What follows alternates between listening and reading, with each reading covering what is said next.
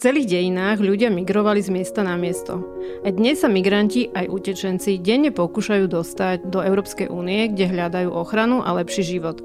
Niektorí legálne, iní riskujúc svoje životy na mori, aby unikli politickému útlaku, vojne, katastrofám či chudobe. Na Slovensku je táto téma vnímaná ako ťažká a to z mnohých dôvodov. Vyzerá trochu ako neriešiteľný problém. Je to ale naozaj tak?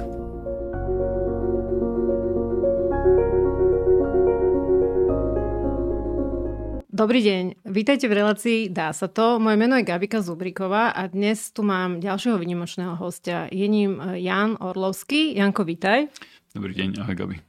Janka až tak veľmi predstavovať nemusím. Dlhé roky pracoval ako hovorca západoslovenskej energetiky, tak e, často ste ho mohli vidieť. E, potom pracoval 6 e, rokov ako riaditeľ nadácie otvorenej spoločnosti v Bratislave a už rok je novým riaditeľom Migračného úradu ministerstva vnútra.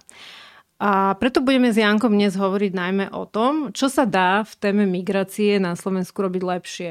Mm-hmm. Ťažká tak. úloha. Na začiatok, ako prvá otázka pre Janka je, že aký je tvoj osobný príbeh, ktorý ťa priviedol k tomu, že si sa stal riaditeľom migračného úradu? Tak ono to asi začalo niekde e, aktivitou Výzva k ľudskosti v roku 2015, kedy sme so skupinou ďalších piatich ľudí dali dokopy výzvu e, pri veľkej migračnej kríze, ktorá začala odchodom ľudí z Turecka, alebo teda primárne Sýrčanov z Turecka do Európy vlastne vtedy sme mali pocit, že na Slovensku je veľa ľudí, ktorí nemajú, z ľudí, ktorí sú pod nejakou krízovou situáciou, že nemajú z nich strach. No a vlastne nejakým spôsobom sme sa aj v nadácii otvorenej spoločnosti venovali práve otázke ľudských práv a vôbec záchrany životov a podobne, takže potom to bolo také pozvanie zo strany ministerstva vnútra, že pri odchádzajúcom riaditeľovi, že či by som nemal záujem sa treba uchádzať o túto prácu a teda nerozprávať o tom len z hľadiska neziskovej organizácie, ale pokúsiť sa urobiť niečo preto aj v rámci tej štátnej správy. A možno ešte, keby sme išli troška viacej dozadu, že ako vlastne si sa dostal k tomu, že z tej pozície hovorcu vlastne vo, vo firme mm-hmm. si išiel mm-hmm. do mhm. tretieho sektora. Hej, to bolo taký, povedal by som, že celkom prirodzený prechod vzhľadom na to, že a okrem pozície hovorcu som mal na starosti aj kanceláriu predstavenstva, ktorá mala na starosti niečo ako spoločenskú zodpovednosť a vlastne filantropiu firmy. A v tejto, v tejto pozícii som sa často stretával aj s neziskovými organizáciami a vlastne pracoval som na niektorých projektoch ako dobrovoľník alebo ako čestný člen správnych rád a dozorných rád týchto organizácií, takže ten prechod do toho neziskového sektoru bol viac menej prírodzený. Tak ale poďme teda o tej uh-huh. o, spoločenskej zodpovednosti uh-huh. o, až priamo k, k migrácii. Môžeme teda pokračovať, áno. Ako migrácia je, ako si spomínal na začiatku, je to úplne prírodzená vec nielen pre lastovičky, bociany a iné vtáky, ale aj pre ľudí. Že vlastne aj my ako súčasne, v súčasnosti Slováci sme sem domigrovali, aspoň teda podľa historických údajov niekedy v 6. storočí, čiže nie sme tu tak, že sme tu od vekov, ale tiež sme sem prišli. A tie dôvody migrácie môžu byť veľmi rôzne. Niečo je práca, niečo je dobrodružstvo, niečo je láska, sa zalúbiš a presťahuješ sa za niekým, koho máš rada. Ale sú, sú to potom aj veľmi smutné a ťažké prípady, ako je vojna, klimatická zmena, rôzne prírodné katastrofy, kedy naozaj nemôžeš zostrvať na tom mieste, aj keby si chcela. A je faktom, že drvivá väčšina ľudí, ktorí stratia svoj domov a odchádzajú preč tam, kde bývali, zostáva buď vo vlastnej krajine, alebo len tesne za hranicami svojej krajiny. Čiže napriek tomu, že my máme obrovskú hrôzu z toho, že sem sa valia tisíce ľudí, tak tie 10 tisíce, 100 tisíce až milióny zostávajú naozaj len blízko tých krajín, kde odkiaľ pochádzajú. No dobre, a teda čo ten migračný úrad ministerstva vnútra vlastne má na starosti? Tento náš úrad má trošku zavádzajúce meno, lebo migračný úrad evokuje takú predstavu, že vlastne všetci, ktorí nejakým spôsobom prichádzajú, odchádzajú zo Slovenska, prechádzajú cez naše ruky alebo cez naše, povedal by som, archívy a dokumentáciu. Ale pravda je taká, že my sa zaoberáme len veľmi maličkou skupinou ľudí, ktorí sú žiadatelia o azyl alebo žiadateľky o azyl. To znamená ľudia, ktorým hrozí buď e, bezprávie, alebo hrozí im prenasledovanie. To znamená ľudia, ktorí podľa Ženevskej konvencie sú ohrození na živote, či už politickými, náboženskými, e, sexuálnymi alebo inými okolnostiami, ktoré v danej krajine im bránia v živote.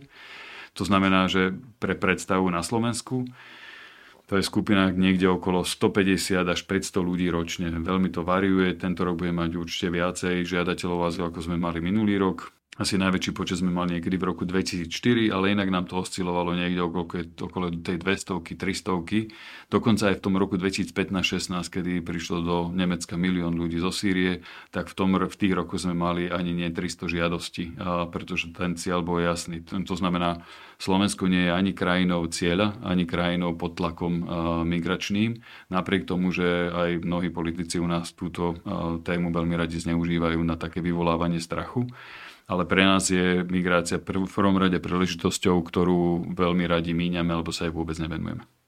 A napríklad v tom roku 2004 to bolo koľko ľudí? V roku 2004 to bolo 11 tisíc žiadostí. To Čo bola... teda x násobok, viac Áno, ako je to napríklad teraz?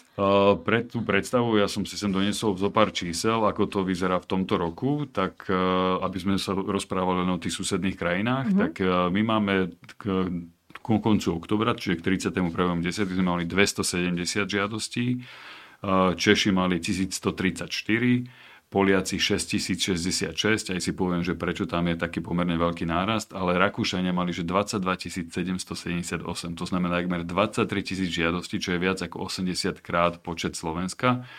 Maďarsko nespomínam zámerne, lebo Maďari vykazujú len 35, ale tam ľudia môžu žiadať na ambasádach e, mimo, tam som im menil zákon o azyl a tým pádom tie čísla sú určite rádovo vyššie ale keď porovnáme Slovensko s tými ostatnými krajinami, tak sme 5, 5 10 až 80 násobne v menších Menej. počtoch. Mm-hmm. Je, to znamená naozaj, že pre nás je to veľká príležitosť povedať si, že čo tá migrácia by nám mohla priniesť. E, pretože naozaj nie sme ani pod tlakom, že sme cieľová krajina, že keď sem niekto chce prísť a takisto nie sme ani krajina, cez ktorú sa prechádza, lebo sme príliš ďaleko od tých hlavných e, trás e, migračných, ktoré do Európy smerujú. Môžem tomu rozumieť tak, že, že aj z tých 270 ľudí je mnoho veľmi kvalifikovaných, že vlastne ty ho, keď hovoríš o mhm. príležitosti, mm-hmm. tak máš na mysli Áno. toto, že my by sme si vlastne mohli vyberať mm-hmm. ľudí, ktorí môžu byť pre našu spoločnosť veľmi užitoční? U, u žiadateľov u azyl sa to nedá tak povedať, že by to boli maximálne kvalifikovaní ľudia. To sú naozaj ľudia, ktorí utekajú z e, vojnového konfliktu. Mm-hmm. V tých 270 sú 43 žiadateľa, ktorých to Slovensko doviezlo v rámci, uh, by som toho evakuácie z Kábulu. Uh-huh. Že dohromady je to, uh, z tých 270 bolo 76 ľudí z Afganistanu a z nich viac ako polovica sú tí, ktorých sme sem priviezli. Tam sú naozaj ľudia so vzdelaním, ale sú tam aj ženy, sú tam aj malé deti, čiže tam je to veľmi rôznorodá skupina. Čo ja myslím, využitie migrácie vlastne, že sú to tzv. legálne cesty, ako ľudí dostať do krajiny, ktorú, ktorá je otvorená a potrebuje niekoho si vybrať. Hej. To znamená, potom sa často hovorí o tom, že brain drain, hej, že vlastne zober ešte najlepšie mozgy z tých jednotlivých krajín a preto sa vytvárajú teraz také nové schémy, že dajme tomu, tí ľudia budú chodiť len na sezónne práce alebo budú chodiť na určité obdobie. Hej. To znamená, zároveň vytvárajú pridanú hodnotu pre svoje rodiny širšie aj užšie doma. Sú celé krajiny, kde viac ako polovica HDP, alebo teda hrubého domáceho produktu je tvorená vlastne z príjmov ľudí, ktorí pracujú v zahraničí a posielajú peniaze domov. Moldavsko je napríklad taký typický príklad, keď už sa bavíme o Európe napríklad, ale ostrovné štáty, Thajsko, Filipíny a podobne, že to sú ľudia, ktorí pracujú v zahraničí, ale vytvárajú veľkú pridanú hodnotu pre svoju krajinu doma. No dobre, ale teda o, vy máte na starosti o, nejak skúmanie, aj vydávanie týchto žiadostí, týchto ľudí, teda vy ich asi nejakým spôsobom mhm. preverujete a potom teda vy môžete im udeliť mhm. azyl. Je to Je tak? to taký, ten proces začína niekde na, na úrade hraničnej a cudzineckej policie. To znamená, ten prvý dotyk cudzinca so Slovenskom je cez kolegov z policajného zboru, alebo teda z tohto, tohto útvaru, ktorý sa volá Úrad hraničnej a cudzinskej policie. Čiže bude to hraničný policajt, alebo je to potom e, policajt na cudzinskej policii, ktorý ti vydáva ten To je dokument. taký ten úrad, kde nehovorí nikto anglicky a treba tam stať už v noci, aby si sa dostal ráno na áno, hej? Áno, A už sa to troška zlepšilo? Myslím, že urobili, že kolegovia sa veľmi snažia túto situáciu zlepšovať. Jednak prechádzajú nejakými kurzami, vytvoril sa tam taký akože systém online nový, do ktorého sa môžeš prihlásiť. Nie je to ešte ideálne, vzhľadom na to, že aké sú tam treba aj platové podmienky, ale Myslím si, že aj, je veľká, aj veľké úsilie kolegov smeruje k civilneniu tejto prvej, toho okay, prvého super, dotyku. Tam, super, že kde nemusí byť policajt, môže byť aj civilný zamestnanec. Uh-huh. A civil, pre mňa tiež je policajt hlavne človek, ktorý má preverovať tvoju dôveryhodnosť z hľadiska bezpečnosti a podobne. A toto naozaj môžem povedať, že ľudia, ktorí pracujú na Slovensku alebo sú na Slovensku ako cudzinci, tak prechádzajú veľmi dôslednou bezpečnostnou kontrolou. A to robí teda tá cudzinská policia. A toto robí cudzinská uh-huh. policia. Čiže až, až keď tento človek, ktorý má pocit ohrozenia alebo je prenasledovaný vo svojej krajine, zadeklaruje pred policajtom, že ja chcem požiadať o azyl, tak uh, vlastne on je odovzdaný do našich rúk alebo do správy nášho úradu a zostáva teda v tom pohovore a vlastne celej tej procedúre azylovej, až kým teda úrad nerozhodne o tom, že či má nárok alebo nemá nárok. Migračný úrad. Migračný úrad, áno, áno. A koľkým ľuďom udeluje Slovensko azyl? Lebo no, ja, ja mám takú nejakú informáciu, že veľmi málo ľuďom. To malé číslo vychádza aj z toho, že máme málo žiadostí. Aj keď si vezme, že minulý rok, keď sme dokončili, teda ku koncu roka 2020 sme mali 282 žiadostí a z nich 177 vlastne e, žiadostí nebolo ukončených, pretože ľudia odišli zo Slovenska skôr, ako sme dokončili procedúru. To znamená, že opäť oni, oni sme vám, neboli cieľovou Oni vám odídu prvne, než im udelíte azyl. Že uh-huh. Je jasné, že vlastne je to len taký ten, tak povedal by som, že zastávka na oddych a tá naozaj tá cieľová krajina je niekde inde, tak vlastne sme udelovali niečo vyše stovky, 11 azylov a 27 doplnkových ochran. To znamená, že rozdiel medzi doplnkovou ochranou a plným azylom je asi ten, že v zásade pri doplnkovej ochrane musí človek potom po dvoch rokoch opäť požiadať o predlženie vzhľadom na to, že sa posudzuje, že či sa situácia v jeho krajine nezmenila natoľko, aby sa mohol vrátiť. Mohli by sme z toho spraviť mm. taký veľmi zjednodušený záver, že Slovensko udeluje veľmi malý počet azylov. Môžeme urobiť záver e, s tým dodatkom, že áno, pretože ten počet žiadostí je rovnako veľmi malý. Nedá sa povedať, že treba lebo často potom z toho je taký záver, že Slovensko udeluje málo azylov, napriek tomu, že sú tu tisíce žiadostí. Ale to nie je pravda. Keď mm-hmm. to vezmeme z hľadiska nejakého percentuálneho počtu, tak nie sme na tom horšie ako priemer Európskej únie alebo v tomto zmysle. Že, že sme aj malá krajina zároveň. Tá malá aj, krajina to by ani tak, lebo ani Rakúsko nie je nejako okay. mega veľké, že ono je len dvakrát väčšie ako sme my, čo sa týka počtu obyvateľov, ale majú 84 krát viacej žiadostí. A ten dôvod je ten, že proste je vnímané niekde ako, hospodárstvo, ako hospodársko, hospodárske, ekonomicky uh-huh, lepšie, uh-huh. že sú tam lepšie benefity, či už človek pracuje alebo nepracuje. U nás vlastne, akože síce mnohí ľudia tu žijú z toho, že cudzinci sem prídu si užívať naše sociálne dávky, ale tak akože by som odporúčal tým, ktorí to tvrdia, nech to vyskúšajú. A... No to, to si mi veľmi nahral, pretože moja ďalšia otázka mala byť aj o tomto, teda, že ano. keď sa o tom tak uh, hovorí, alebo niektorí teda vykrikujú, že ako, ako Slovensko dáva mm. neviem koľko peňazí tým imigrantom, takže koľko im teda dávame, lebo zase čo, to, čo som ja čítala, to boli také veľmi, veľmi symbolické ano. čiastky. Tak v prvom rade ako žiadateľ o azyl, uh, alebo žiadateľka o azyl má nárok na teda ubytovanie a stravu počas, ubyt, uh, počas bežiacej procedúry, ktorá môže trvať maximálne 6 mesiacov. Po po 6 mesiacoch musíme my rozhodnúť, či áno alebo nie. Väčšinou to trvá tak do tých troch alebo teda ten priemer je niekde okolo troch mesiacov. A počas tých, tohto obdobia človek má troj, trikrát denne stravu, ale dostáva vreckové, ktoré povedal by som stále zanedbateľné, na to je 1 euro na deň. To znamená, že keď si fajčiarka napríklad, tak si moc nepofajčíš. Je to máš tak ako krabičku na, na týždeň v zásade. A teda oni majú ubytovanie a jedlo trikrát za deň, ale teda predpokladám, že nie sú v Breslave v Hiltone, ale sú niekde v... Máme tzv. dva pobytové tábory no. a jeden záchytný tábor, čiže všetci, ktorí prídu a požiadajú vás o prechádzajú karanténou a lekárskymi prehliadkami v Humenom, kde teda je tá to, taký povedal by som, že prvý screening, alebo také, že to prvé preverenie. A potom po 30 dňoch väčšinou sú rozdeľovaní medzi tábory v Opatovské Nové Vsi, pokiaľ sú to zraniteľné skupiny, ženy, deti, uh, maloletí, pardon, pardon, ak sú to maloletí bez prievodu, idú do detského domova v Medzilaborciach, pokiaľ sú to ženy s deťmi alebo zraniteľné iné uh, typy ľudí, zostávajú v Opatovskej, muži sa presúvajú do Rohoviec, tuto pri, šam, pri Šamoríne. Takže toto sú tri zariadenie, ktoré máme k dispozícii dispozícii. Čiže oni sú len tam. A oni, oni v podstate v zásade môžu odtiaľ ísť von? Alebo áno, toto je, voľné, je to voľné pobytové zariadenie, to znamená... Môžu sa voľne po, môžu, po, áno, hej, dostanú po priepustku, humennom prechádzať. Áno, dokonca môžu aj požiadať o dlhodobú priepustku, že v prípade, že nechcú byť v tomto tábore, majú dosť peňazí na to, aby žili niekde inde, tak si môžu prenajať byt alebo bývať v hoteli podľa toho, ako chcú. A stáva sa aj toto? Sú takí, zriedkavo, majú toľko peňazí? Ale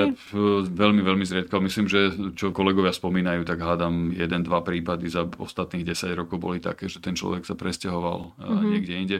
Alebo to môže byť tak, že už tu mám príbuzných Nejak, a v tom mhm. prípade idem bývať príbuzným. Takže to sa, sa deje občas, hej? Áno, alebo tu mám mhm. priateľov, mm-hmm. ktorí mi ponúknú nejaké takéto ubytovanie, že, lebo ten človek mm-hmm. naozaj, ak príde bez prostriedkov, tak zostáva tu a bez rodiny, tak tu nemá vytvorený žiadny kontakt. To znamená, a to je potom tá úloha integrácie, kde opäť ten migračný úrad vstupuje do hry aj s neziskovými organizáciami a pomáhajú tým ľuďom nájsť tu vlastne tu ten nový domov, ktorý naozaj nie je štát, ale je to tá ulica, na ktorej bývaš a tvoji susedia, ktorí sú okolo teba keď sa už presunieme teda k tejto ďalšej mm-hmm. roli, tak vlastne ten migračný úrad toto o, zabezpečuje pre vlastne ten veľmi malý počet ľudí, áno, hej? Áno, áno.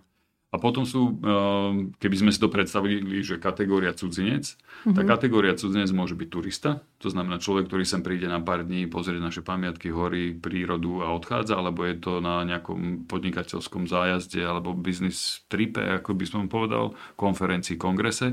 A takých ľudí minulý rok prišlo na Slovensko 3,2 milióna. Je to znamená takmer polovica obyvateľstva. A prečo o nich hovoríme?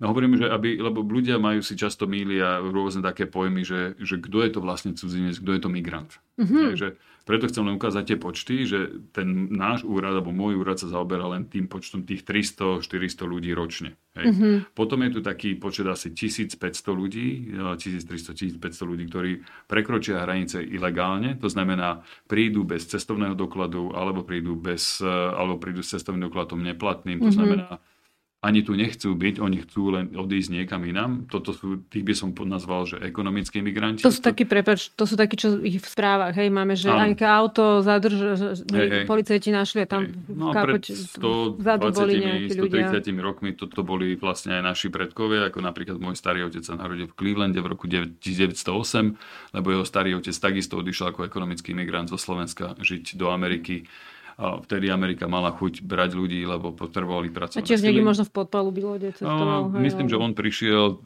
prišiel loďou a myslím, že si to aj zaplatil, ale tak títo ľudia takisto si musia zaplatiť tú cestu sem a dokonca povedal by som veľmi draho, niekedy platia aj vlastným životom, lebo je to jednak nebezpečné a jednak sem idú bez toho, aby ich tu niekto chcel napriek tomu, že teda dá sa vytvoriť, ako sme spomínali na začiatku, aj legálny, legálny spôsob na to, že vyhlásiš, máme tu voľné pracovné miesta, hláste sa, môžeš si vyberať. Ale mm, si myslím, že mnohokrát je viac žiadateľov, lebo dopyt je vyšší ako je ponuka, mm-hmm. preto tí ľudia prichádzajú aj takto na tajňáša, dalo by sa povedať. Opäť Slovensko nie je pre nich cieľová krajina, to znamená, oni idú potom do útvarov zaistenia a to sa vraciame opäť k tej polícii, mm-hmm. ktorá vlastne, ak je tu človek ilegálne, ide kvázi do takého ľahkého väzenia, dalo by sa povedať. To znamená, je to normálne ako Opločené. Plot, oplot, mm-hmm. hore sú normálne os, osnatý drôt a ľudia potom sú administratívne vyhosťovaní podľa toho, ako sa rozhodne. Teda tento človek tu nemá ísť, takže odchádza ďalej, že Slovenská sa zbavuje cez readmisnú dohodu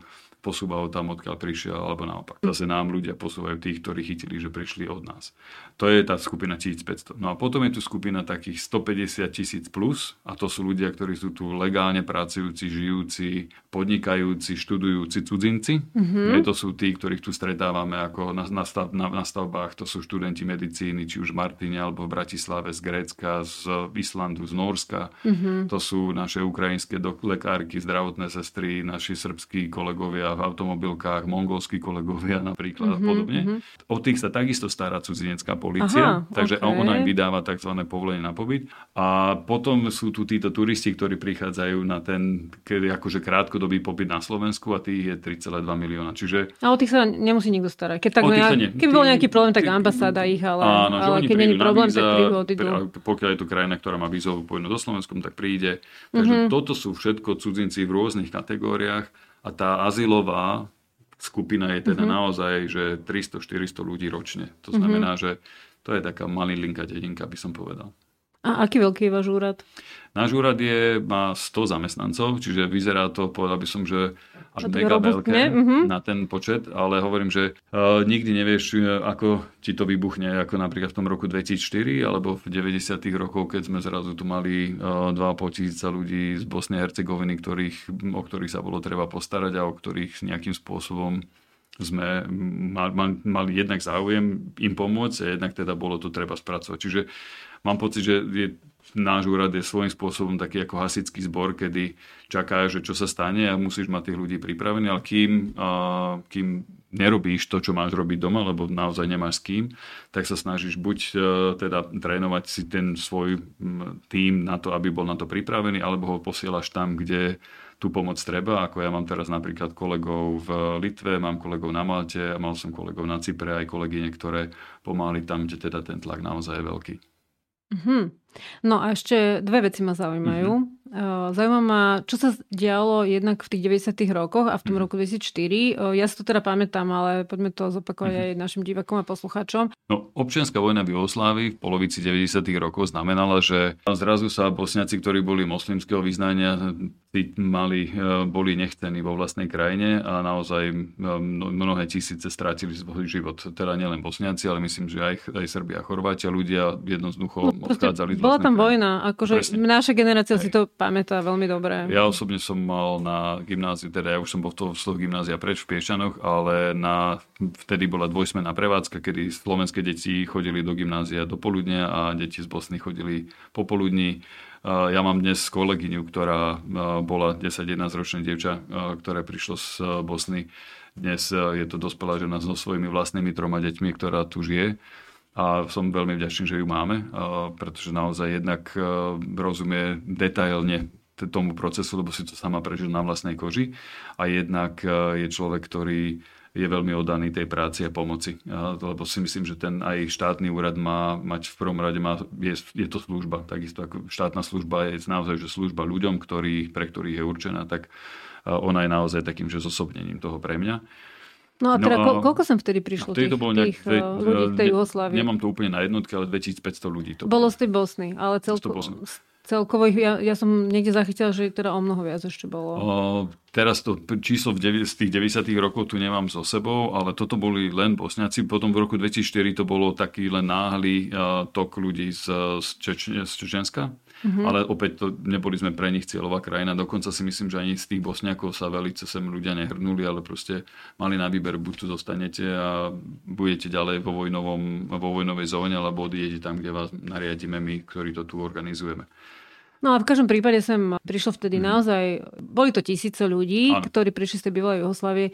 Áno, boli nám blízky pomerne aj jazykom, aj mhm. kultúrou, mm-hmm. aj, aj mnohí teda ano. náboženstvom, nie všetci. Úplne sa tu zaradili medzi nás, sú to dneska naši mhm. kamoši a, a o mnohých teda ani nevieme, že majú takýto pôvod a nikomu to nevadilo mm-hmm. vtedy, pretože nebol taký ten narratív toho, že imigranti sú zlí a potom to až prišlo mm-hmm. neskôršie s nástupom internetu a sociálnych sietí Áno. a také celé vlny o, úplne, úplne, úplne zbytočnej a nezmyselnej. Úplne sebou súhlasím, že mám pocit, že v tých 90. rokoch sme boli nejaký odvážnejší aj z hľadiska toho riešenia, lebo aj teraz tým, že naozaj máme tú komfortnú pozíciu nebyť ani pod tlakom, ani cieľovou krajinou, že človek si môže vyberať, do čoho sa pustí. Teda nie človek, ale myslím, že štát si môže vybrať, OK, tak toto je niečo, kde môžem pomôcť, viem pomôcť, chcem pomôcť. A my máme zatiaľ taký ten postoj, že veď to sa nejak vyvrbí a potom sa uvidí. A čiže trošku takej odvahy by som chcel, aby aj ten náš štát prejavoval voči ľuďom, ktorí sú naozaj v núdzi, pretože si myslím, že sme, ako hovorili kolegovia zo Slovenskej národnej strany, svojstojný národ, e, ktorý nemá sa čoho báť, e, lebo naozaj má tú komfortnú pozíciu si vybrať, OK, tak toto chcem robiť, tomuto idem pomôcť. No a ty, keď si teda z takéhoto úradu, ako by si upokojil ľudí, ktorí naozaj majú také tie obavy, mm-hmm. že, že sem proste prídu nejakí teroristi? Hej. No, každý žiadateľ o azyl, aj ten cudzinec, ktorý tu chce pracovať, študovať alebo sa oženiť alebo privydať, e, prechádza veľmi prísnou procedúrou preverovania jeho credentials, jak by som to povedal. Také dôveryhodnosti? Tej dôveryhodnosti a vlastne aj kriminálneho záznamu niekde. Mm-hmm. To znamená... Ako sa to dá, keď tí ľudia možno ani nemajú... Pokiaľ majú...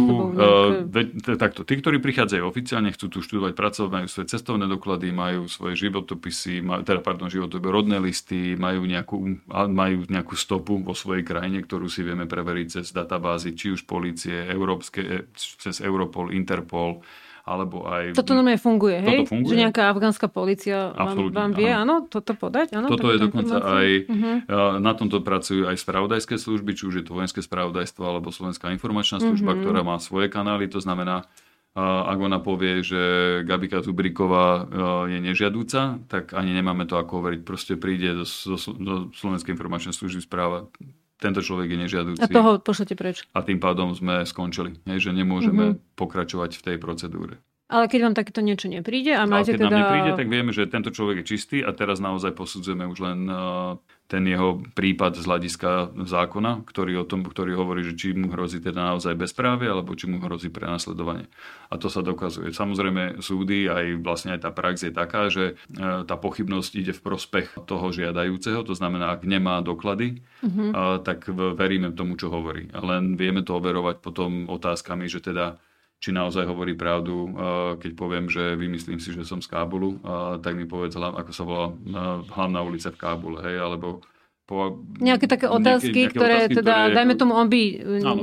nevedel, ak by tam nežil, ale to není to niečo také úplne, čo si vie zase dohľadať na internete. Hej, že... Určite, určite by sa dalo, ale hovorím, že väčšinou sú tí moji kolegovia, ktorí to, to robia, tak sú ľudia skúsení, ktorí už teda za tie roky niečím si prešli a v zásade si myslím, že opäť nie sme krajinou, kde by niekto sa snažil maximálne zostať a teda vymyslím si taký príbeh, že naozaj tomu veríš. Čiže, Čiže tí, ktorí uh, už naozaj, že tu chcú byť, tak to sú proste nejakí ľudia, ľudia ktorí, ktorí to majú, úprimne áno, riešia. A, Jako, opäť, a... E, polovica nie, lebo polovica chce pokračovať ďalej. Uh-huh. To je z toho čísla, ako som spomínal, že z tých 280 plus 170 ľudí, 177 odišlo minulý rok bez toho, aby sme dokončili procedúru. Čiže neboli sme ich cieľovou krajinou, a čo zase rozumiem vzhľadom na to, že jednak tu nemajú tú svoju komunitu tak veľkú, v ktorej človek zapadne a ani naši predkovia neodchádzali do Ameriky na úplne neznáme miesta, väčšinou sa vždy naviazali na niekoho, kto už tam bol.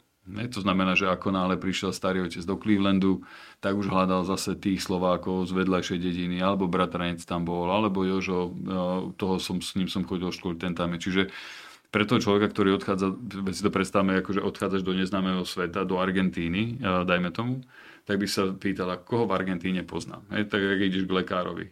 Koho z lekárov poznám a môžem ho osloviť. To je mm-hmm. úplne, ten proces je u všetkých ľudí úplne rovnaký.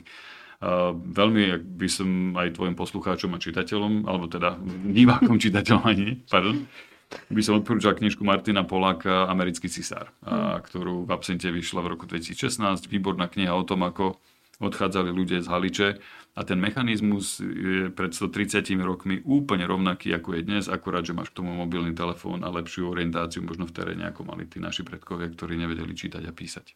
Áno, tú knihu som čítala a je, no. je, je dokonalá. Ľudia v zásade mám pocit, že také paretovo pravidlo aj tu platí, že 80% ľudí chce zostať tam, kde je. Že tu som sa narodil, tu som vyrastal, tu som mal prvú lásku, tu som sa oženil, tu som vyštudoval, tu zostanem. A tých 20% sú takí ľudia, ktorí pokiaľ ich netlačí okolnosť, to znamená vojna, zmena klímy alebo niečo iné, tak si povedia, chcem to skúsiť niekde inde. To, to znamená, že ak by vo všet, všade vo svete bol mier a pokoj, tak povedal by som, že takých 20, možno 30% ľudí sa pohne a ostatní zostanú tam, kde sú, lebo nemajú dôvod odchádzať. Že pokiaľ mám čo jesť a som spokojný, tak naozaj sú takéto volanie divočiny má v nás podľa mňa, to, to, podľa toho paretovho pravidla by som to povedal, že dvaja z desiatich. Mm-hmm. Ale pokiaľ samozrejme tento stav nie je, tak musíš odísť. No a v Afganistane je to tak, že 75% obyvateľov tej krajiny zažilo aspoň raz v živote, že ich niekto od niekaľ vyhnal. Či už vojna, alebo prírodné katastrofy, alebo zemetras, myslím, záplavy, zemetrasenie, zosuvy pôdy. To znamená, to je naozaj štát a krajina, ktorá bola veľmi, veľmi ťažko skúšaná. E, áno, samozrejme, na internete si prečítať, môžu si za to sami a podobne, ale nie je to vždy tak. Hej, aj Slováci si nemohli za to sami, hej, že proste sa neurodilo, alebo proste bola tu chudoba. Hej, no a teda ešte, aby sme dokončili ten proces, ja ešte premyšľam teda nad tým, že teda nejakí ľudia dostanú ten azyl mm-hmm. a čo sa s nimi potom zmení? Oni potom, lebo teda dovtedy bývali ano. ako čakatelia v tom nejakom humennom ano. a dostávali tam trikrát denne jedlo a dostávali 1 euro na deň. Ano. A potom, keď dostanú azyl, tak čo sa im Potom zmení? dostanú tzv. jednorazový uh, integračný príspevok, ktorý je vo výške 1,5 násobku životného minima. To, to je nejak... tak cez 300 eur kúsok. Cez 300 eur. Dostanú 300 eur a to im dá štát. pustia ich von z toho A potom ešte centra dostávajú a chod 6 krát, e, ešte prvých 6 mesiacov po odchode uh, vlastne z tohto tábora, pokiaľ teda nebývali niekde inde, že si niečo vybavili, tak dostávajú ešte 6 krát po 300 eur tak, tak, taký povedal by som, že integračný príspevok, ktorý im má pomôcť prežiť, kým si nájdu naozaj že lepšie platenú prácu. A, áno, áno. A oni mali šancu dovtedy sa naučiť jazyk? Áno, počas už tej azylovej procedúry uh-huh. beží možnosť učenia sa jazyka. To je, slovenského, hej? Áno, slovenského jazyka. Uh-huh. A tam spolupracujeme práve aj s neziskovými organizáciami. Momentálne je to Slovenská humanitná rada, uh-huh. ktorá vlastne poskytuje tieto služby aj psychologické, aj teda jazykové, aj sociálne. To znamená, zoznamujú, na tom samozrejme spolupracujú aj moje kolegyne, ktoré pracujú v tých jednotlivých táboroch. To znamená, sú tam nejaké kultúrno-spoločenské spoločenské aktivity, premietajú sa filmy, rozpráva sa o tom, čo sme za krajinu, ako toto funguje, rozpráva sa o našich zvykoch, aby ľudia neboli prekvapení, že tak treba, že ja neviem, nemôže sa vysiakať na, dáme do krinolíny alebo podobne. Ale tak, aby ten človek, ktorý treba s našou kultúrou nemal žiadny styk, aby vedel, že teda čo sa patrí, čo sa nepatrí. Takisto ako napríklad, ja neviem, keď ja prídem do moslimskej krajiny, tak viem, že si nemôžem vypýtať len tak alkohol niekde, alebo že do mešity sa človek musí vyzuť, alebo že podávam ruku žene, mm-hmm. ktorá je manželkou moslima a môžem byť maximálne pozdraviť takýmto spôsobom, tak zase oni myslú, nie, u nás môžete žene potriať rukou, v podstate, že áno, môžete sa piť alkohol, ale keď sa hodíte do prostredu ulice ku svojej modlitbe, tak ľudia sa budú na vás dívať ako s prekvapením, lebo zase na to nie sú zvyknutí tu. Neviem, či sa to tak dá povedať, ale teda väčšina tých ľudí, ktorí sem prídu, hovoria anglicky? Um, to sa nedá takto povedať. Z, z tých, spomedzi tých žiadateľov azyl nemám percentá, ale nedá sa povedať, že hovoria väčšinou anglicky. Ja, Čiže veľmi môžu sa stať aj také prípady, že hovoria iba tou svojou nejakou afgánskou že, rečou a, áno, a teda... Že je to buď paštu, alebo hej, darí, alebo keď sú to... A to je dosť ťažké. Je, Potom určite. aj všetko vlastne, áno, áno. tá Ale ja, ja som veľmi pre, milo prekvapený, že aj ľudia, ktorí prichádzajú ako študenti, a treba máme teraz afgánskych študentov na Slovensku, ktorí behom roka ten jazyk zvládnu tak, že dokážu študovať v ňom medicínu. A to je pre mňa naozaj, že klobúk dole. Ale, ale to, to sú zase ľudia, ktorí už väčšinou a... ovládajú nejaký iný európsky Ale to sú není vaši. Ako... Nie, nie, to sú ľudia, to sú ktorí tí... prídu normálne na štipendium. tej inej skupinke, čo sme si hovorili, áno, tie áno, skupinky. že prídu na štipendium. Mm-hmm. Áno, áno, že nemusia, nemusia žiadať o azyl. A ešte, či máš nejakú štatistiku na to, že koľko z tých ľudí, ktorí dostali azyl v minulosti, mm-hmm. je plne integrovaných, alebo že ako to tam vychádza? Hej, toto je ťažká otázka, lebo uh, že čo znamená plná integrácia. Že ak to vezmem tak, že nepáchajú trestnú činnosť, tak by som povedal, že takmer všetci. Určite tam budú nejaké drobné priestupky, ale toto my zase nesledujeme, že to ani nie je úloha naša.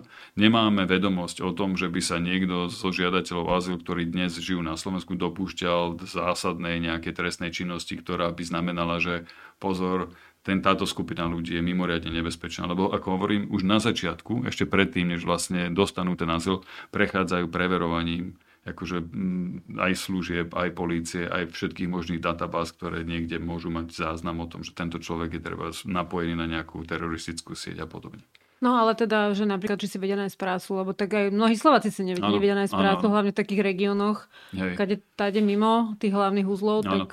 Oni sa drží, akože povedal by som, že väčšina žiadateľov azyl sa drží blízko veľkých miest, kde teda tá šanca na prácu je lepšia. To je jedna vec. A druhá, kde sú, povedal by som, nenápadnejší z hľadiska svojho vzhľadu, lebo stále čím menšia obec na Slovensku, tým je to pre ľudí také exotickejšie a vzhľadom na neurózu, ktorá sa to vyvoláva okolo cudzineckého elementu, tak je to lepšie, keď sú v tom veľkom meste, kde vlastne splínieš aj s tými turistami. Ale zase na druhej strane treba povedať, že ako náhle ten človek sa uchytí v tom meste, tak sa stáva našim cudzincom a už je to v poriadku. Hej, že máme, máme lekárov, ktorí sú naozaj že aj z Afganistanu, z Bangladeša, ktorí pôsobia v malých mestách, ale to je náš pán doktor a už to nevadí. Hej, ale ten proces tej adopcie toho cudzinca musí povedal by som, niekto prijať za svoj. To znamená, buď si ho adoptuje tá nemocnica, alebo mestský hm. úrad, alebo proste ľudia Manželka? na tej ulici. Manželka? Manželka treba, že ho zaradí. Ja si myslím, že Slováci vo všeobecnosti sú prajní, že kde prichádza k tomu nepochopeniu a takému tomu až povedal by som až zúrivému odporu je vtedy, keď tí ľudia naozaj že nepo, nevedia, o čom hovoria. Veľmi mi to pripomína 90. roky, kedy Uh, najväčší odpor k Maďarom na Slovensku bol niekde na Orave, Kisucia, kde naozaj Maďar je len ako na návšteve ale nemá človek priamu skúsenosť, že to ľudia okolo Dunajskej stredy sú s tým úplne v pohode, lebo žijú s nimi každý deň. Čiže je to skôr nevedomosť a neskúsenosť ako to, že by tu bol nejaký zažitý problém s cudzinou. A čo ešte robíte preto, aby sa toto nejak obrusovalo? Uh-huh.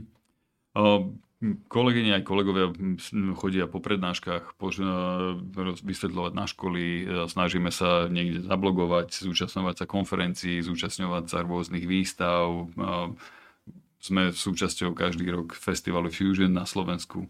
To je o čom Ale festival? Je to festival vlastne o, by som, o iných kultúrach na Slovensku. Alebo je to také, pre mňa je to také predstavenie cudzích kultúr a cudzích ľudí, ktorí žijú na Slovensku už spolu s nami. Uh-huh. A pre mňa je to ako veľmi záslužná činnosť nadácie Milana Šimečku a ostatných ľudí, ktorí sa na tomto podielajú uh-huh. aj organizácií. A majú vždy nádherný katalóg pripravený, množstvo kultúrnych podujatí, filmových podujatí, food festivalov, to znamená, že vieš ochutnať ich jedlo, vieš sa porozprávať s ľuďmi na rôznych prednáškach, ktorí ti predstavia, ako sa sem dostali. Môžu to byť študenti, ktorí sem naozaj prišli len študovať, ale sú tam aj ľudia, ktorí sem prišli naozaj len s jednou košelou a bosy. Teraz by som, myslím, že sa dostane aj do našich kín, alebo niekde sa bude dať vidieť, vidieť film Husajna Faziliho. Vďaka teda Medzinárodnej organizácie pre migráciu som videl taký film, ktorý sa volá Midnight Traveler, alebo Polnočný cestujúci. A je to trojročný príbeh filmového režiséra, ktorý je niečo ako náš Martin Šulík, dajme tomu a jeho rodiny, to znamená dvoch detí a jeho manželky, ako putovali z Afganistanu do Nemecka. A tá, tá púť trvala 3 roky, lebo v Bulharsku ich zadržali na pol roka, v Srbsku na rok. A je to pobyt v tých učenských táboroch stlačený do 90 minút.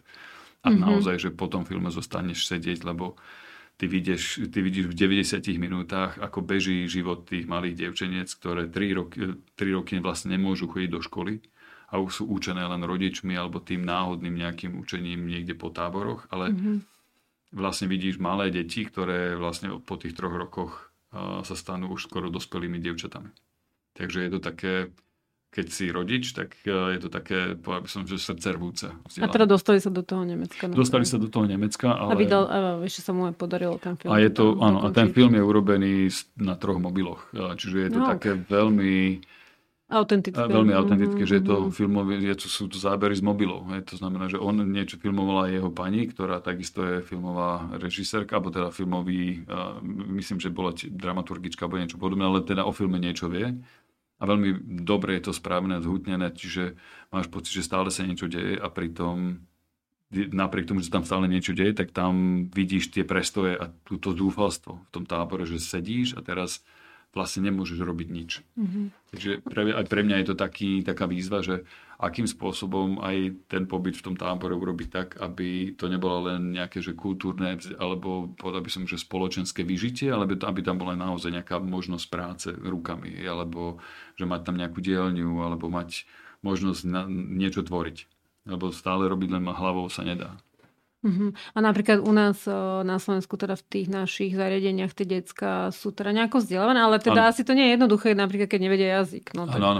Ako deti, povedal by som, že deti majú s jazykom ten najmenší problém. Uh-huh. Detská sa dohovoria rukami, nohami uh-huh. a behom troch mesiacov už e, sú súčasťou toho kolektívu. Uh-huh. A musím povedať, že obec Nenince, ktorá je vedľa Opatovskej Novej kde teda občas nám deti prídu, tak sú tam skvelí učitelia. Čiže aj... Oprika, oni tí deti chodia do normálnej do, no, lo, miestnej školy? Áno, áno, Aha, do, do, do wow, to som si a tak sú, nepredstavovala, to je super. Dávno sme teda nemali deti, uh-huh. až teraz vlastne s touto skupinou evakuovaných uh, Ako ich tam príjmajú? Veľmi dobre. Ako decka sú nadšené z toho, že... Wow. Lebo tie učiteľky vyvolajú proste ten povedal by som taký ten prijímajúci uh, pocit uh-huh. a, a tie deti sa na to tešia.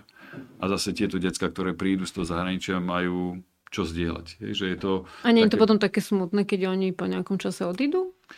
To ti neviem povedať. Ja akože do duše tým deťom nevidím, ale si myslím, že hm, vieš sa rozlúčiť, tak ako keď treba, ja neviem, sa stiahuješ so svojimi deckami niekde, tak mm-hmm. sa to teda s nimi rozlúči a zažalujú si veľa šťastia a detka odchádzajú do inej školy. A potom na Instagrame sa ešte môžu hej, Alebo lajkovať. Môžu, môžu, sa, hej, môžu dostať v kontakte, že ak, ak majú mm-hmm. záujem. Ale ja musím povedať, že som veľmi spokojný s tým, ako tá škola v Neniciach funguje a ako funguje učiteľský zbor okolo tých detí. Tak to klobok dole, že tu máme hey, hey. takéto... Áno, ja si myslím, že tých škôl je veľa, jak som napríklad aj uh, viacero škôl ako Akadémia Leaf alebo mm, škola C.S. Lewis sa ponúka aj dokonca štipendia, že pokiaľ budete mať decka so stredným, so stredoškolákov, tak áno, radi ich príjmeme sem a môžu sem k nám chodiť. Áno?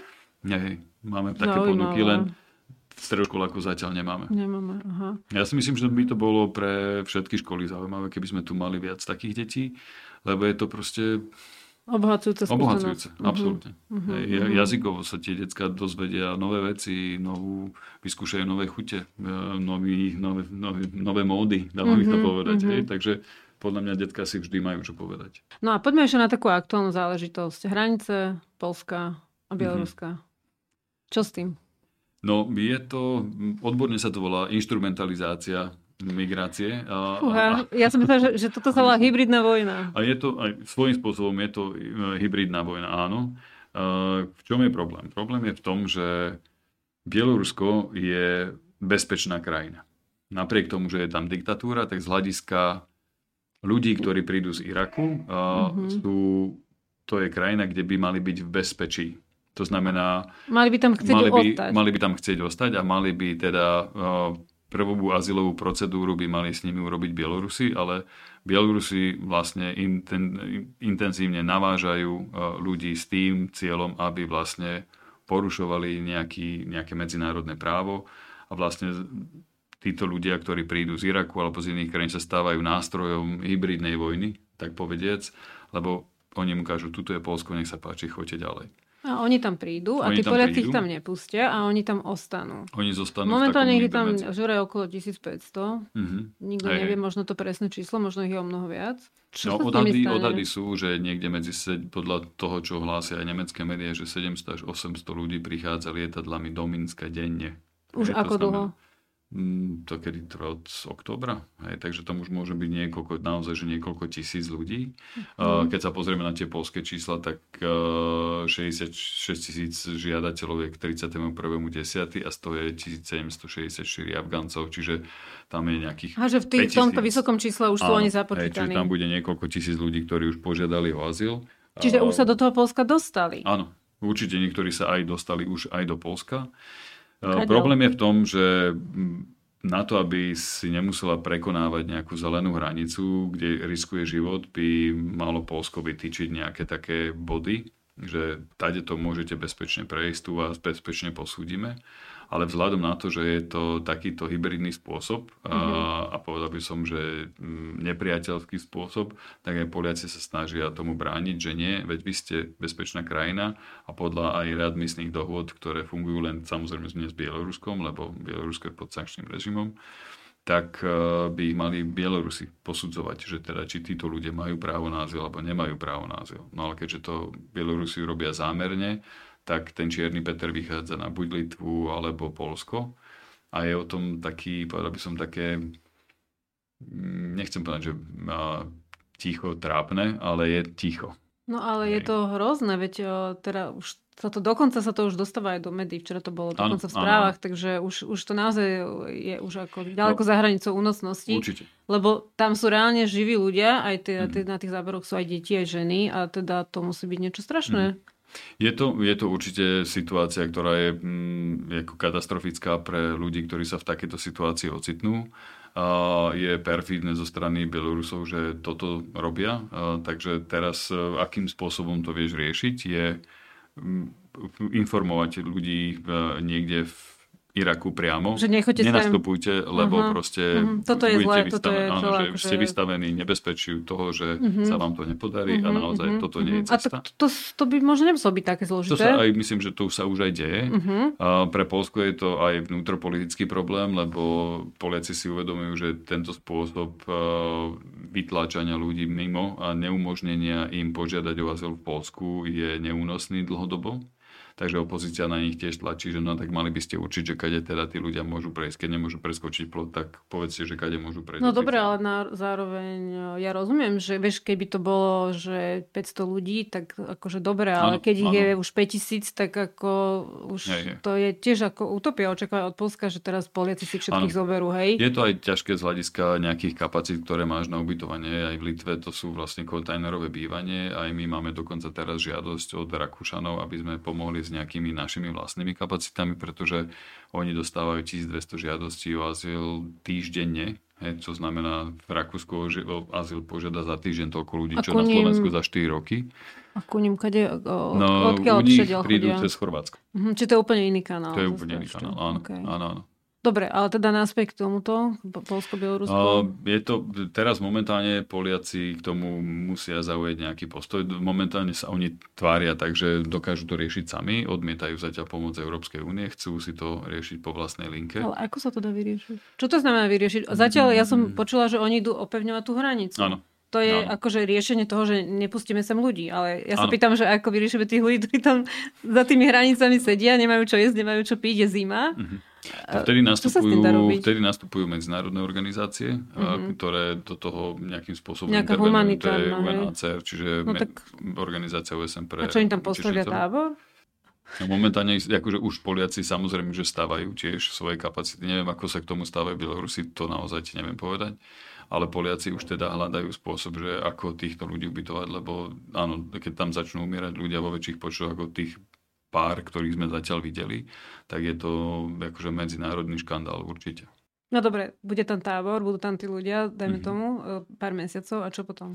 No, potom sa posúdi ich nárok na žiadosť o azyl. Ale teda a keď, Nemá to zatiaľ kto posudzuje, hej? Bielorusi áno. odmietajú a oni sú stále v Bielorusku. Hej. No a keď e, vlastne ten človek má nárok na azyl, tak zostáva. Keď nebude mať nárok, tak ho naloží na lietadlo, vrátia ho do Iraku napríklad ale to je zase otázka, že či Irak bude súhlasiť s tým, aby to lietadlo pristálo, mohli tam tí ľudia vystúpiť, lebo aj to zastáva, že uh, Irán alebo Irak budú odmietať čo povedia, že to, sú, že to sú už teroristi, povedia, že to sú nejakí povedať, že, akože, povedať, že špioni keď, odcho- keď si odišli, tak nech si zostanú tam, kde sú. Hej, že vlastne my ich tu nechceme, lebo keď teda sa vzdali svojej krajiny, tak nech si zostávajú tam, kde sú. Čiže tam je veľa takých... Existuje nejaká možnosť, že pôjdu do Nemecka? To už im zabezpečia prevádzači. Ako nále sa ocitnú v Polsku, tak to už, je, to už tak aj funguje. Že že vlastne ako nále v Polsku, tak už sú tam pre nich pripravené autobusy, lebo to už je súčasť tej prevádzackej mafie, ktorá si ich tam či už malými autami alebo autobusmi prevezie do toho Nemecka lebo my všetci vedia, že, ne, že Polsko nie je tá cieľová krajina. Potom prečo tí Poliaci tak sa silmocou snažia tú lebo hranicu chrániť, máš, aby, aby si teda ako oni udržali to svoje renomé, hej? Je to povinnosť Aj keď vedia, chrániť. že oni vlastne nechcú ísť ľudia k ním. že Keby... Povinnosť chrániť vonkajšiu hranicu Schengenu je pre každého aj pre nás. Len my máme tú výhodu, že naša hranica má 98 km a Polska má tuším 2000. Lebo ty vždy môžeš povedať, že OK, tak medzi ľuďmi, ktorí sú len bežní utečenci, ktorí naozaj že ide o život, tak to môžu zneužívať rôzne mafiánske skupiny, ktoré budú prevážať tady drogy, a neviem, je to obchodovanie s ľuďmi. Takže tam je veľa, veľa ďalších aspektov, ktoré ty ako štát nejakým spôsobom chceš tomu brániť. Ale je, je pravda, že treba ako naozaj čo najrychlejšie vyriešiť to, že akým spôsobom teda zabraníme tomu, aby tí ľudia naozaj zomierali niekde uprostred lesa. Čo by ešte by som možno chcel povedať je to, že naozaj migrácia v podaní alebo v podmienkach Slovenskej republiky je naozaj príležitosť. Že ten strach je vyvolávaný úplne zbytočne a umelo, lebo sme bezpečná krajina, ľudia, ktorí k nám prichádzajú zo zahraničia sú bezpečnostne preverovaní, to znamená, nedostane sa sem niekto len tak. Naozaj tu nehrozí žiadny teraz momentálne veľký príliv ľudí, ktorých by sme nezvládali. A naopak si môžeme v tej skupine ľudí vyberať, že s kým tu chceme byť, s kým uh, chceme mať nejaký bližší vzťah. To by nás mohol obohatiť? To by nás mohol obohatiť, presne tak. Uh-huh. Ja si myslím, že aj v tej skupine Af- Afgáncov, ktorí si požiadali o pobyt na Slovensku, je množstvo takých, ktorí zostali tam, lebo skončil, skončila evakuácia, ale vyštudovali tu. Dnes už sú to dospelí ľudia, ktorí majú vlastné deti. A pokiaľ by chceli prísť, tak podľa mňa je šanca ich sem dostať, lebo tí dospelí vyštudovaní už slovensky hovoria, ich deti sa naučia bleskovo. A, a čiže my ich má, ešte takéto ľudia tam sú, stále zostali? Určite sú, áno. Áno? áno? áno. Aha som nevedela. Ja som myslela, že takých máš a potom, je ďal, a potom je ďalšia skupina takých, ktorí pracovali v zaujímavých pozíciách v tom štáte. Novinári, a sudcovia, prokurátori, aktivisti, umelci a rôzne ľudia, ktorí pre Taliban a jeho názory nebudú pohodlní a tí by privítali, keby možno mohli sem prísť. Uh-huh. A dajú sa, dali by sa robiť možno nejaké edukatívne aktivity pre našich politikov? O, to či, by sa dalo, otázka je, či chcú počúvať. Či to je beznadejné? Hey, hey. Nie každý je beznádejný, ale si myslím, že nedá sa to urýchliť. Tak ako keď zase nejaké semičko, tak nemôžeš chcieť, aby mrkva si mala na druhý deň už živú mrkvu, musíš počkať 3 mesiace. A možno ten poločas toho dospievania aj názorového a postojového je ako s tou mrkvou, že potrebuješ nie pár mesiacov, ale pár rokov. Alebo možno až celú ďalšiu generáciu. Hej, ale zároveň ja stále akože sa vrátim k tomu, že to, že teraz je tu takáto nejaká negatívna nálada, to vlastne není vďaka nejakej našej zlej skúsenosti z minulosti. Že, že my nejdeme, že, že potrebujeme niečo, čo bolo zlé, zlepšovať, lebo my sme to tu mali dobre. My ano, sme tu prijímali ano. desiatky tisíc ano. ľudí a bolo to úplne, úplne v pohode. Ano. Žiaden, absolútne žiadny problém s tým nebol. Verejnosť to vnímala, ani o tom nevedela, ano. alebo keď o tom vedela, tak sa tešili, že pomáhame ano. ľuďom. A, a, že, a že zrazu sa to proste zmenilo, ten narratív úplne naopak. Úplne. A to je čisto len, potom je taká politická vec. A úplne. Ako, všetky... taká hysteria. Troška to vzniklo tým, tom roku 2015-16, že dobre, ľudia sa zlákli, že prišlo tých Áno. ľudí tak viac, dobre, tak možno to ich vystrašilo a hej, hej. na tej vlne sa potom, na tej vlne sa potom zviezli aj tí politici, áno, nie? Áno, jednak to, ale všetky nástroje, ktoré e, sú k dispozícii na to, aby sa k tej migrácii vedelo postaviť civilizovanie, sme na Slovensku už vyskúšali. Hej, mali sme tu presídlovanie, mali sme tu relokácie, mali sme tu pomoc neziskovému sektoru, mali sme tu integračný program a tak ďalej, ale a, áno, atmosféra sa zmenila, napriek tomu, že tá integračná migračná vlna v 2015 nás vôbec nezasiahla, tak ten, taký povedal by som, že strach tu zostal, aj keď nemal byť z čoho iného vytvorený ako z toho vzduchu a možno nejakých negatívnych skúseností v krajinách, kde naozaj si to vyskúšali ze všim všudy, ale povedal by som aj z hľadiska toho množstva, je to stále možno považovať za úspech, e, že to dopadlo tak, ako to dopadlo aj v tom Nemecku, aj kdekoľvek inde. Hej, ďakujem, ďakujem. Veľmi, veľmi pekne si to povedal. To je vďačne. Ja som veľmi rád, teda tvoji poslucháči, dúfam, že z toho si niečo odnesú zaujímavé. No, ja by som hlavne chcela, aby si odnesli z toho, ak sa ba- predtým báli, aby sa báli trocha menej. Hej, to dúfam. Osobná skúsenosť je vždy asi najlepšia. Tá môže byť naozaj aj negatívna. A takisto ako niekto môže mať, keď už sme v súčasnosti, tak Hej, niekto má, môže mať negatívnu skúsenosť očkovania, môže mať, ja neviem, iný efekt e, aj z hociakého iného lieku a už ho nikdy nepresvedčíš, že ten liek je vo všeobecnosti dobrý, lebo on zažil, on osobne. Ale opäť tá štatistika nepustí, že minimálne u nás sa nedá povedať, že cudzinci, ktorí sú u nás, páchajú trestnú činnosť alebo sú problémom väčším, ako je to väčšinové obyvateľstvo. Na to proste neexistuje nič, čo by to podporovalo tento mm-hmm. názor. Tak Janko, ďakujem ti veľmi pekne, že si hmm. prišiel uh, do Dá sa to rozprávať o migrácii. Ďakujem veľmi pekne a naozaj aj názov tej relácie hovorí, že dá sa to. Takže aj migrácia sa dá zvládnuť uh, s odsťou a s prínosom pre všetkých. Super. A vám, milí diváci a poslucháči, veľmi pekne ďakujem za počúvanie a sledovanie a teším sa na vás v ďalších dieloch. Ďakujem pekne. Dovidenia.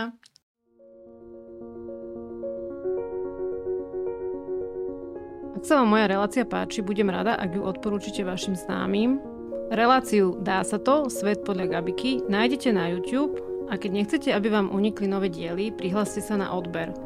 Reláciu tiež nájdete na všetkých podcastových platformách pod názvom Dá sa to, Svet podľa Gabiky a ak ich označíte sledovať, tak nezmeškáte žiadne nové diely. Ďakujem, do počutia.